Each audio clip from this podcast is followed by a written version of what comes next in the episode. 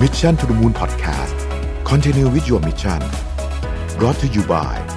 สีจันแป้งม่วงเจนทูคุมมันนาน 12 ชั่วโมง ปกป้องผิวจาก PM 2.5 อัปเกรดเพื่อผู้หญิงทุกลุก สวัสดีครับยินดีต้อนรับเข้าสู่ Mission to the Moon Podcast นะครับคุณอยู่กับประวิทยานุสาหะนะครับวันนี้ผมได้รับเกียรติจากคุณกนกสุภมานพหรือคุณโตนะครับรองประธานเจ้าหน้าที่ฝ่ายธุรกิจคอนเทนต์ไลน์ประเทศไทย สวัสดีครับ สวัสดีครับ สวัสดีครับ วันนี้เราบันทึกเป็นภาพไว้ด้วยนะครับ โอเค ก็เอ่อจริงๆต้องต้องเล่าให้ฟังก่อนว่าผมเนี่ย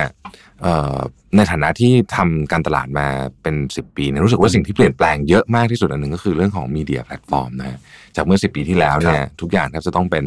ทีวีหมดเลย คือคือเวลาจะทำอะไรก็ต้องนึกถึงทีวีก่อน ใช่ ตอนนี้นี่โอ้โหทุกอย่างเปลี่ยนไปเยอะมากเลยนะครับ แต่ว่าก่อนอื่นเนี่ยอยากจะให้คุณกนพขออนุญาตเรียกคุณโตได้ไหมฮะ ยินดีครับ ผม ยินดี อยาก ครับ อยากให้คุณโตเล่าให้เราฟังนิดนึงว่า ตอนนี้ทำอะไรอยู่แล้วก็เอ่อได้เรียนรู้เรื่องอะไรบ้างในในในช่วงระยะเวลาสักสองสามปีเนี่ยครับ ได้ครับก็สวัสดีนะครับเอ่อผมกนกก็ดูในส่วนของธุรกิจคอนเทนต์บิสเนส ค ข รับ องไลน์ประเทศไทย ทีนี้เวลาพูดถึงคอนเทนต์บิสเนสเนี่ยเอ่อในไลน์ประเทศไทยจะมี 2 ธุรกิจหลักๆ อันทีหนึ่1 ก็คือ Line Today ครับ ซึ่งจะเป็นแพลตฟอร์มที่สำหรับอ่านข่าวหรือ ม บทความต่างๆ ที่อยู่ในไลน์ ครับ นะครับแต่วันเนี้ยอีกอันหนึ่งที่ที่เราจะมาพูดถึงกันก็คือตัวที่เป็น Line TV อืม ซึ่ง Line TV เนี่ยก็เป็นแพลตฟอร์มที่เรียกว่าเป็นวิดีโอแพลตฟอร์ม ครับ นะครับสำหรับคอนเทนต์ในหลากหลายรูปแบบ ซึ่งอันเนี้ยจะเป็นจะเป็นอันหนึ่งที่มีความสำคัญมากขึ้นเรื่อยๆ จริง อืมครับ เราเชื่อว่าหลายคนเคยดูไลน์ทีวีอยู่เป็นประจำนะค ครั รับ บ แล้วก็มีคอนเทนต์ที่ค่อนข้างหลากหลาย ๆ อืม เหมาะกับเอ่อต้องบอกว่าเหมาะกับพฤติกรรมของผู้บริโภคยุคใหม่ด้วยเนาะใช่ไหมค ใช่ รับ เอ่อทีนี้อยากถามตรงนี้เลยครับ บอกว่าเอ่อพฤติกรรมของผู้ชมคอนเทนต์ในในประเทศไทยเนี่ยก็น่าจะเปลี่ยนไปเยอะ อืม นะครับ ทีนี้เรียกว่าผมว่าปริมาณเยอะมากเนี่ยดูจากออนไลน์เกือบทั้งสิ้น ทีนี้การเติบโตของตลาดเนี่ยครับโดยเฉพาะคอนเทนต์ประเภท ad supported video on demand เนี่ย อืม เอิ่มเป็นยังไงบ้างครับ โอเค ก่อนก่อนก่อนที่จะไปถึงตรงนั้นผมเล่าย้อนนิดหนึ่ง ครับ คือสำหรับท่านที่อาจจะยังไม่ทราบนะครับ ครับ ว่า เวลาเราพูดถึง OTT เนี่ย อืม มันก็คือย่อมาจาก over the top ครับ นะครับเป็นการบริการข้อมูลเอ่อวิดีโอ หรือ entertainment อะไรต่างๆเนี่ยผ่านอินเทอร์เน็ต อืม นะครับสมัยก่อนเนี่ยเนื่องจากว่าเขาจะมีก่อนที่จะมียุคแบบโมบายอินเทอร์เน็ตอะไรอย่างเงี้ยนะมันก็จะมีกล่องที่เป็นพวกเคเบิล อ่า กล่องที่เป็นเอ่ออะไรผ่านรับบริการดู ครับ คอนเทนต์ทีนี้เริ่มแรกเนี่ยเขาก็จะมีการให้บริการคอนเทนต์ ครับ เอ่อเป็นแบบออนดีมาน อืม เพราะฉะนั้นบริการเหล่าเนี้ยมันจะเป็นสำหรับลูกค้าสมาชิกของกล่องเหล่านี้ อ่า เขาก็เลยเรียกว่า over the top อืม อ่ามันก็เลยเริ่มมาจากตรงนั้น อืม ทีนี้ถ้าเราพูดถึงตรงเนี้ยครับเอ่อแพลตฟอร์มวิดีโอหรือวิดีโอออนดีมาเนี่ยภาพกว้างๆเนี่ยเราแบ่งออกเป็นประมาณสัก 4 ประเภท ขึ้นอยู่กับเอ่อ business model อืม อย่างแรกที่เอ่อจะเราเราคุ้นเคยกันมากที่สุด ก็คือ advertising ครับ นะครับเราเรียกว่า advertising เอ่อหรือว่า ad support อืม video on demand ครับ ตัวย่อเขาก็คือ AVOD ครับ นะครับซึ่ง a w o t เนี่ยผมว่าเราคุ้นเคยกันจาก อืม หลายๆแพลตฟอร์มนะฮะแน่นอนอันนี้ดูฟรี อืม เอาพูดง่ายๆดูฟรีนะครับแบบที่ 2 ก็คือเป็นแบบบอกรับสมาชิก ครับ อันนี้เราก็คือตรงตรงไปตรงมา subscription อืม video on demand ครับ ก็คือ s w o t ครับ แล้วก็อีกประเภทหนึ่งซึ่งจริงๆผมว่ามันมาช่วงแรก ๆ แหละ แต่ว่าอาจจะไม่ค่อยได้รับความนิยมมากในตัว business model ก็คือเอ่อ t w o t อืม ทีวอตก็คือเป็น by transactional คือเหมือ คน รับ ซื้อหนังเป็นเรื่องๆ อ่าโอเค อ่าเนี่ยซื้อหนังเป็นเรื่องๆ แล้วก็แบบสุดท้ายก็คือจะเป็นไฮบริดละ อืม เรียกว่าก็คือเอาหลากหลายรูปแบบมาผสมกัน อืม ทีนี้เอ่อแน่นอนครับพอเราพูดถึง business model เหล่านี้อะไรที่จะใหญ่ที่สุดก็คือดูฟรีแหละ อืม อ่าเพราะว่าเอ่อมันเข้าถึงผู้บริโภคได้ง่ายกว่า ครับ นะในภาพรวมประเทศไทยเนี่ยตอนเนี้ยเอ่อ อัตราส่วนระหว่างคนที่ดู เราพูดถึงว่าคนที่ดูวิดีโอหรือว่าทีวีเนี่ย ครับ คนที่ดูทีวีเทียบกับวิดีโอออนดีมานหรือ OTT เนี่ย อืม ปัจจุบันเนี่ยอยู่ที่ทีวีประมาณ 70% ครับ แล้วก็วิดีโอออนดีมานอยู่ประมาณ อืม 30%เวลาเราพูดตรงเปอร์เซ็นต์เนี่ยครับคือจำนวนชั่วโมง อืม ที่ ที่มีการรับชม อ่า นะครับ เมื่อสองสองสามปีที่ผ่านมาสมมุติประมาณปีเอ่อผมย้อนไปประมาณห้าปี ครับ สองพันสิบห้า อืม อัตราส่วนเนี่ยจะอยู่ประมาณสักเอ่อเพิ่งประมาณ 85เปอร์เซ็นสิบห้าเปอร์เซ็น ครับ วันนี้มันมาเอ่อเมื่อสองปีที่แล้ว มันขึ้นมาเป็น 70 อืม 30นะครับ ภายในอีก 3 ปี อืม ข้างหน้านะครับ อัตราส่วนเนี่ยมันจะเป็นครั้งแรกที่จำนวนคนดูบนวิดีโอออนดีมาหรือแพลตฟอร์ม อืม เท่ากับทีวีเป็นครั้งแรกในประเทศไทย อืม ซึ่งในหลาย ๆ ประเทศเนี่ยเอ่อมันก็มีหลากหลายรูปแบบนะครั ครับ บ ประเทศที่เอ่อดูแล้วใกล้เคียง ตอนนี้มีความใกล้เคียงกันระหว่างสัดส่วนสองอันเนี้ย อืม คือยกตัวอย่างผมแบบบราซิล อ่าครับ นะครับ แต่ประเทศหนึ่งที่ตัววิดีโอออนดีมานแซงทีวีปกติไปแล้ว อืม คือประเทศจีน อืม อ่าเพราะฉะนั้นเนี่ยหรือคือประเทศจีนเขาเขาตอบรับเรื่องพวกนี้เร็วมากอยู่แล้ว ใช่ นะครับเอ่ออัตราการรับชมบนแพลตฟอร์มเนี่ยแซงทีวีไปละ อืม ของประเทศไทยเนี่ยอีก 3 ปีข้างหน้าประเมินว่าจะเท่ากัน ครับ อ่าเอ่อเพราะฉะนั้นเราจะเห็นว่าเรื่องของการการปรับตัวของผู้บริโภค อืม และผู้ผลิตคอนเทนต์เนี่ยมันจะเริ่มเห็นชัดมากขึ้นเรื่อยๆ อืม นะครับเอ่อสิ่งหนึ่งที่น่าสนใจก็คือว่านี้เราเวลาถ้าเราดูพฤติกรรมผู้บริโภคเนี่ย ก่อนหน้านี้เราจะคุ้นเคยกับว่าโฟโมเนาะ ครับ fear of missing out อืม ก็คือแบบ เฮ้ย ฉันไม่อยากพลาดอะไรเลย อืม ถัดมามันก็จะเริ่มมีแบบโจโม อืม joy of missing out คือแบบอ่ะพลาดหน่อยดีกว่าไม่อยากเหนื่อย อ่า สิ่งที่เราเห็นจากการทำเอ่อวิดีโอออนดีมาเนี่ยพอมันเริ่มเติบโตมากขึ้นเรื่อย ๆ เนี่ย มันจะมีเอ่อพฤติกรรมหนึ่งก็คือ ผมเรียกว่าเอา missing out now is my option อืม อ่าคือการที่ไม่ได้อยากพลาดนะ กับคอนเทนต์ที่มี อืม อยากดู แต่ไม่ใช่ตอนนี้ อ่า คือมันกลายเป็นว่ามันกลายเป็น choice ครับ ของของคนดู อืม ที่ว่าฉันจะดูเมื่อไหร่ก็ได้ อืม ฉันอยากดูตอนไหนก็ได้ อืม นะครับ ความน่าสนใจคือ ทุกวันเนี้ยเวลาเรามีสมมติมีละครบนบนช่อง ครับ ละครมีสองวันติด อืม ถ้าเรามาดูสแตทย้อนหลัง อืม วันที่คนเยอะเยอะที่สุด ไม่ใช่วันแรกเนี่ย อ่า คือวันที่สอง ฮะ ให้จบก่อนแล้วเดี๋ยวมาดูทีเดียว อ่าโอเค อันนี้พฤติกรรมนี้จะเริ่มเห็นชัดมากขึ้นเรื่อยมๆม หรือว่าถ้ามีซีรีส์บนเอ่อบนไลน์ทีวีเนี่ยจะมีคนประมาณ อื 20% ม ที่จะไม่ตามดูเป็นอาทิตย์ เราเอาอวสานก่อน รอเอาวสานทีเดียวจบแล้วมาดู เราอาจจะ เออ ดูทีเดียวหมดเลย ใช่ ทั้ ใช่ งสิบตอนเลย ครับ ใช่ไห มันก็จะเป็นมันก็เป็นศัพท์ที่ที่ตอนนี้มันขึ้นมาใหม่คือ binge watching อืม เออซึ่งมันมันก็เกิดขึ้นกับคอนเทนต์ไทยด้วย อืม แล้วเช่นกันอืม แล้วแล้วก็การที่มันต้องเรียกว่าเดี๋ยวนี้ prime time ก็ไม่ได้เหมือนสมัยก่อนก็ prime time ก็คือเราสะดวก อืม ก็เป็น prime time ใช่ ใช่ไหมฮะ เพราะว่า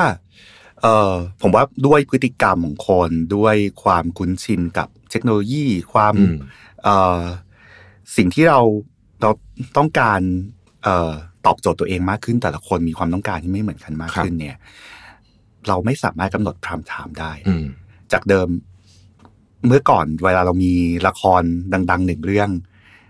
ถนนโล่ง ใช่ เดี๋ยวนี้เราไม่เคยไม่เจอปรากฏการณ์นั้นแล้วนะครับ อืม เพราะว่าคนไปดูย้อนหลังได้เออซึ่งสิ่งเนี้ยมันเป็นสิ่งที่แบบ เออ มันก็จะเห็นว่าคนเนี่ยเปลี่ยนพฤติกรรมไปแล้วนะ อืม อืม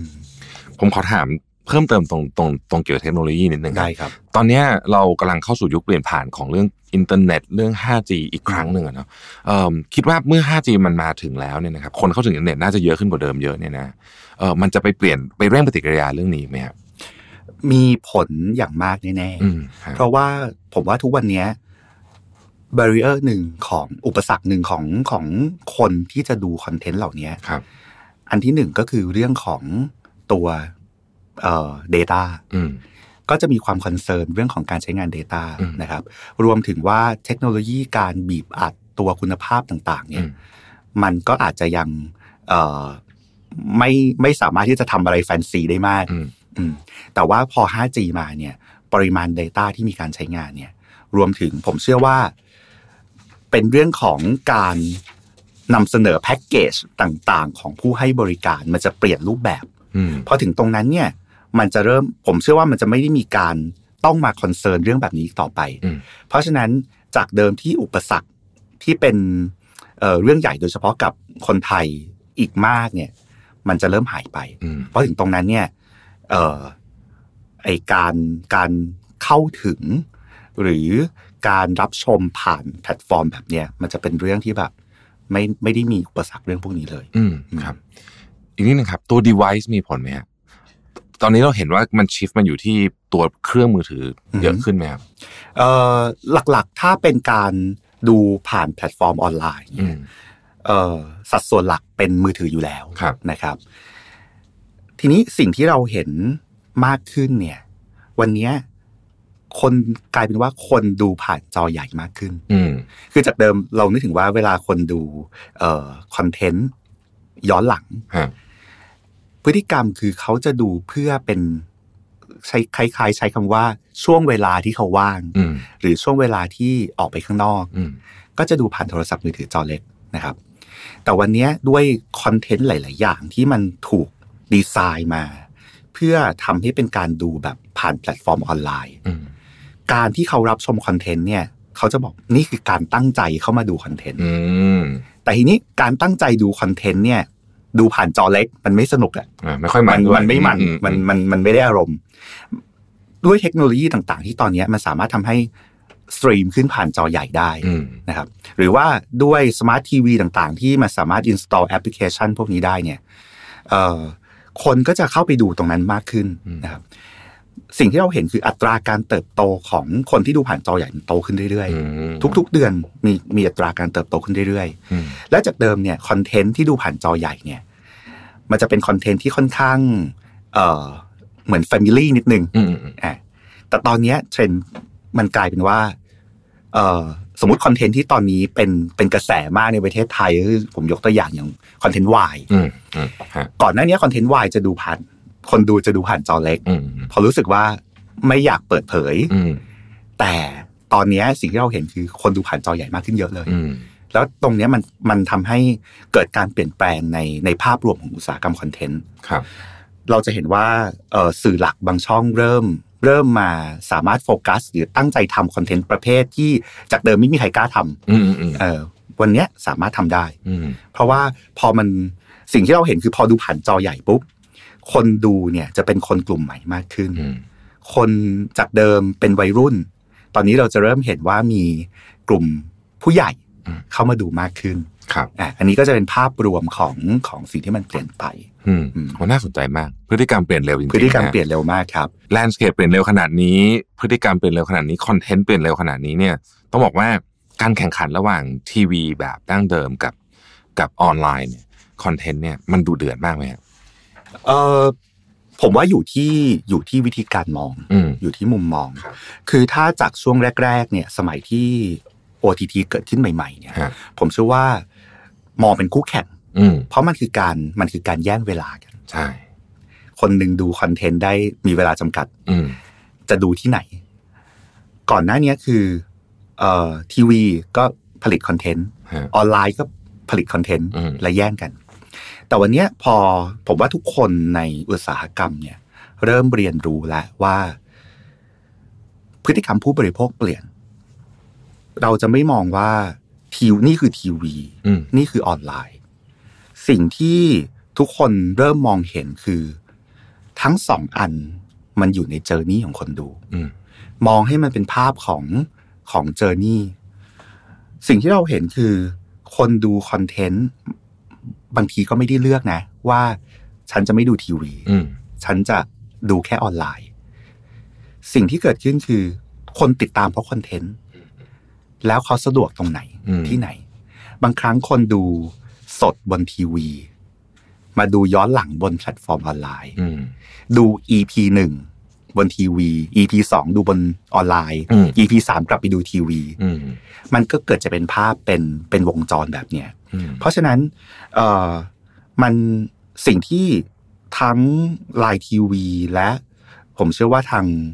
ผู้ผลิตคอนเทนต์รวมถึงคนคนอุตสาหกรรมเนี้ย เริ่มเห็นแล้วว่า การที่มันหนึ่งบวกหนึ่ง มันมันคงไม่ใช่สองละเออมันเป็นมากกว่านั้น ครับ นะครับ สิ่งที่เราต้องทำให้ได้คือตอบโจทย์คนดูให้ได้ อืม ถ้าเราเอาตัวแพลตฟอร์ม หรือตัวมีเดียเป็นตัวตั้ง อืม วิธีการนำเสนอจะเป็นรูปแบบหนึ่ง ครับ แต่ถ้าเอาคนดูเป็นตัวตั้ง อืม นะครับ วิธีการที่ดีไซน์เจอร์นี่ทั้งหมด มันจะเป็นอีกแบบหนึ่ง อืม แต่ถึงตรงนั้นเนี่ยมันจะช่วยเสริมให้กับทุกคนสู้แบบ แล้วก็แข็งแรงเพิ่มขึ้นไปด้วยกันได้ อืมครับ ตอนเนี้ยในฐานะที่ต้องบอกว่าไลน์ทีวีเติบโตเร็วมากนะจริง ๆ ผมก็ซื้อแอดกับไลน์ทีวีเหมือนกัน ครับ ครับ ผมขอบคุณ ก็ มากครับ อยากให้เล่าให้ฟังนิดนึงว่าตอนนี้สถานการณ์การเติบโตเป็นยังไงบ้าง แล้วเอ่อเราเห็นอะไรที่เป็นเทรนด์ที่น่าสนใจของไลน์ทีวีบ้างครับ ถ้าพูดถึงไลน์ทีวีเนี่ยวันนี้เราเข้าถึงคนได้ประมาณ 40 ล้านคน อืม ยอดวิว เรานับเพลย์วิวนะครับ ครับ เอ่อประมาณปีหนึ่งเนี่ย อยู่หลักประมาณสักหกพันล้าน อืม หกพันล้านวิวมันมันเยอะแค่ไหนผม ผมพยายามเปรียบเทียบแบบนี้ อืม ถ้าเราเทียบกับทีวีเรตติ้ง ครับผม ทีวีเรตติ้งปัจจุบันเนี้ยเอ่อสมมติละครเรื่องหนึ่งก็จะอยู่ประมาณสมมติสามหรือสี่ถ้าเราถ้าเราเอ่อลองดูทีวีเรตติ้งนะครับเรตติ้งสี่เนี่ย มันจะเข้าถึงคนดูได้ประมาณสักเอ่อสองล้านคน ของล้านคนครับ โดยประมาณนะครับ เพราะว่าเรตติ้งเรตติ้งหนึ่งเนี่ยคือคือประมาณ 5 0 0 0 0 0 คน อืม ทีนี้โดยปกติเนี่ยเวลาที่เราดูละครหนึ่งเรื่องสมมติเราแบ่งเป็น 5 เบรก ครับ นะครับอ่ะสรุปรวมแล้วเนี่ยมันเปรียบเทียบได้เท่ากับว่า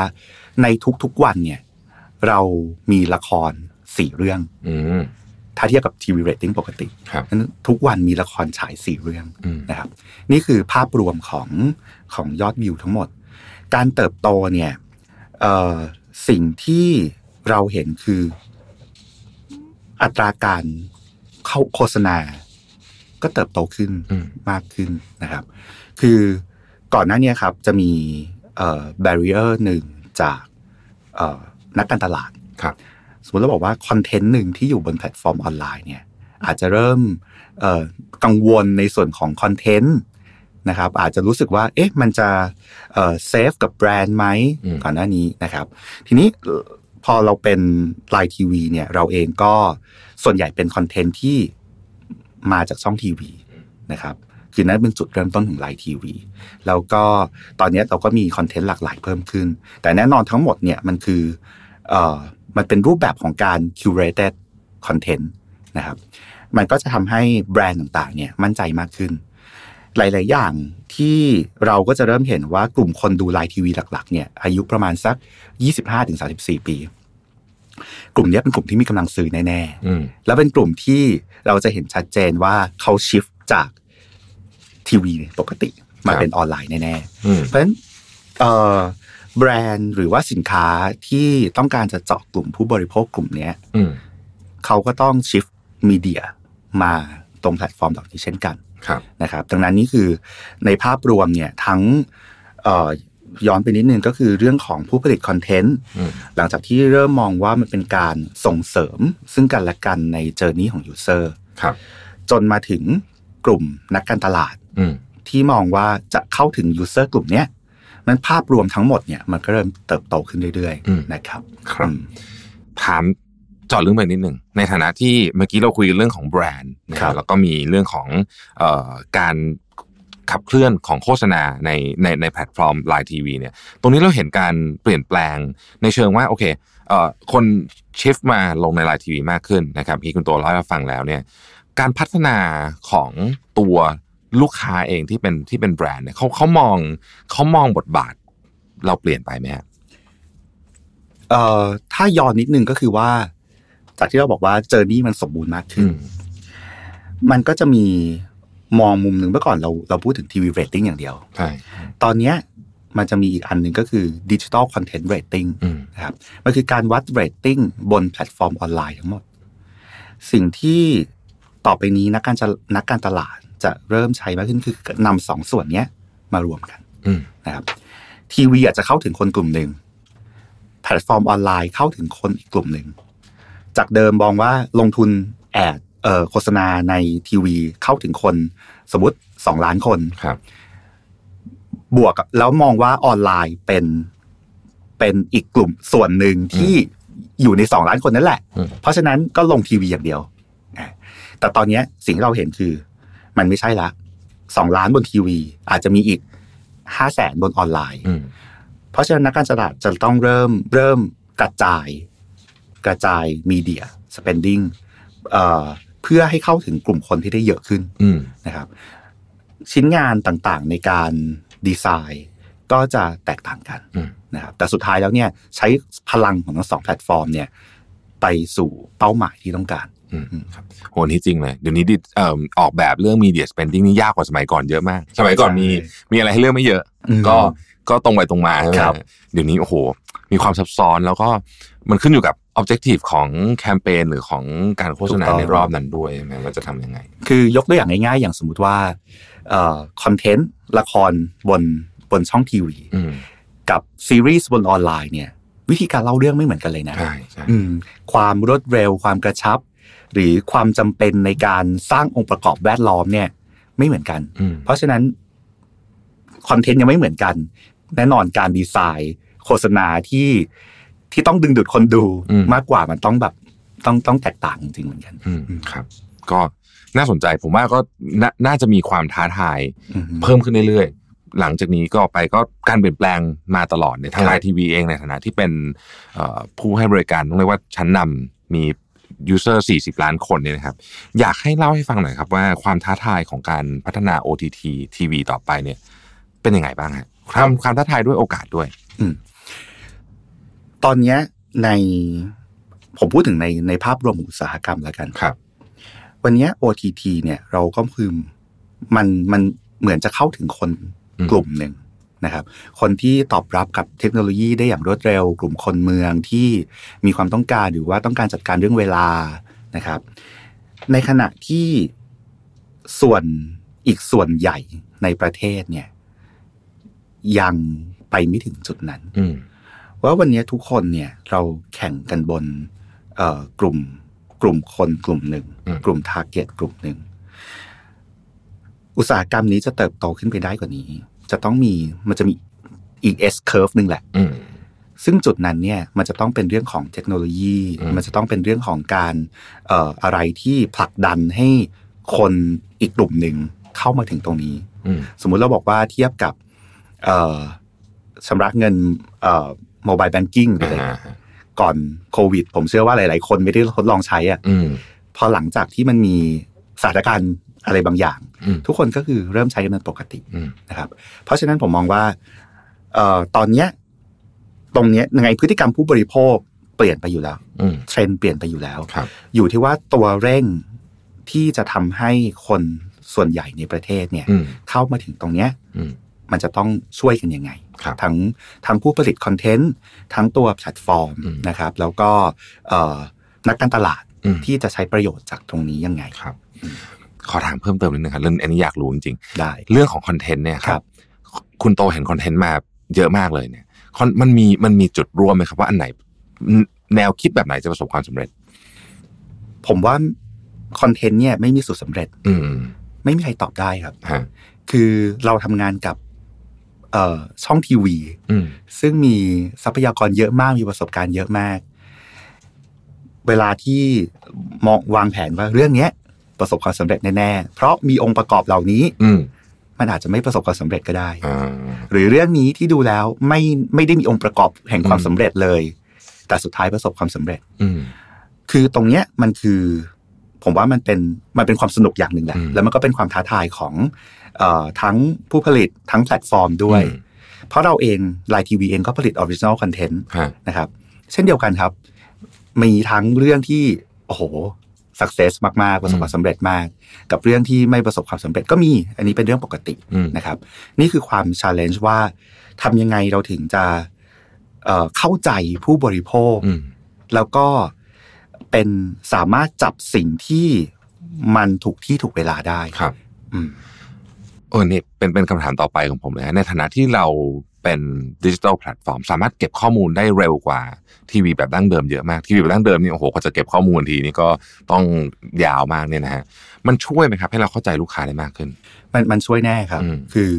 เอออย่างที่ผมยกตัวอย่างไปเมื่อกี้ตั้งแต่ตอนแรกว่า สมมติมีละครมีสองวัน ฮะ เราจะเห็นทันทีเลยว่า คนดูเอ่อวันไหน อืม เยอะมากกว่ากัน คนดูช่วงไหนเอ่อเบรกไหน อืม เยอะเป็นพิเศษนะครับ แล้วก็กลุ่มคนดูจะเป็นคนกลุ่มไหนนะครับ เพราะฉะนั้นทั้งหมดเนี่ยมันทำให้เราอะเข้าใจมากขึ้นนะครับ แล้วก็สิ่งที่เราเข้าใจเราเองก็สามารถส่งต่อไปยังผู้ผลิตคอนเทนต์ได้ อืม สามารถ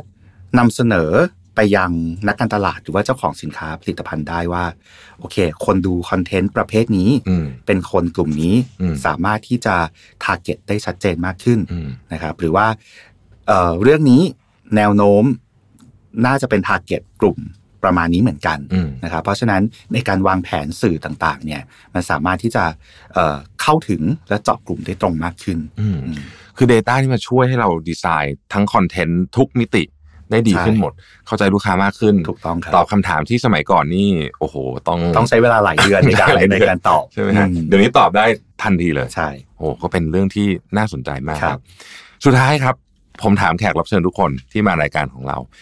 วิกฤตโควิดที่ผ่านมานะครับคุณโตได้ได้ได้ประสบการณ์หรือว่าได้บทเรียนอะไรจากเรื่องนี้บ้างอยากให้เล่าให้ฟังของเราฟังหน่อยครับ สิ่งหนึ่งที่ถ้าพูดถึงตัวไลน์ทีวีเนี่ย เราก็จะเห็นว่าช่วงโควิดปุ๊บที่ทุกคนล็อกดาวน์เนี่ย อุตสาหกรรมนี้ได้ได้ประโยชน์ อืม เราไม่ได้บอกว่าเราขอบคุณโควิดนะ อ่า แต่สิ่งที่เราจะบอกคืออุตสาหกรรมนี้ได้ประโยชน์เพราะเพราะคนต้องใช้เวลาบนนี้มากขึ้น ครับ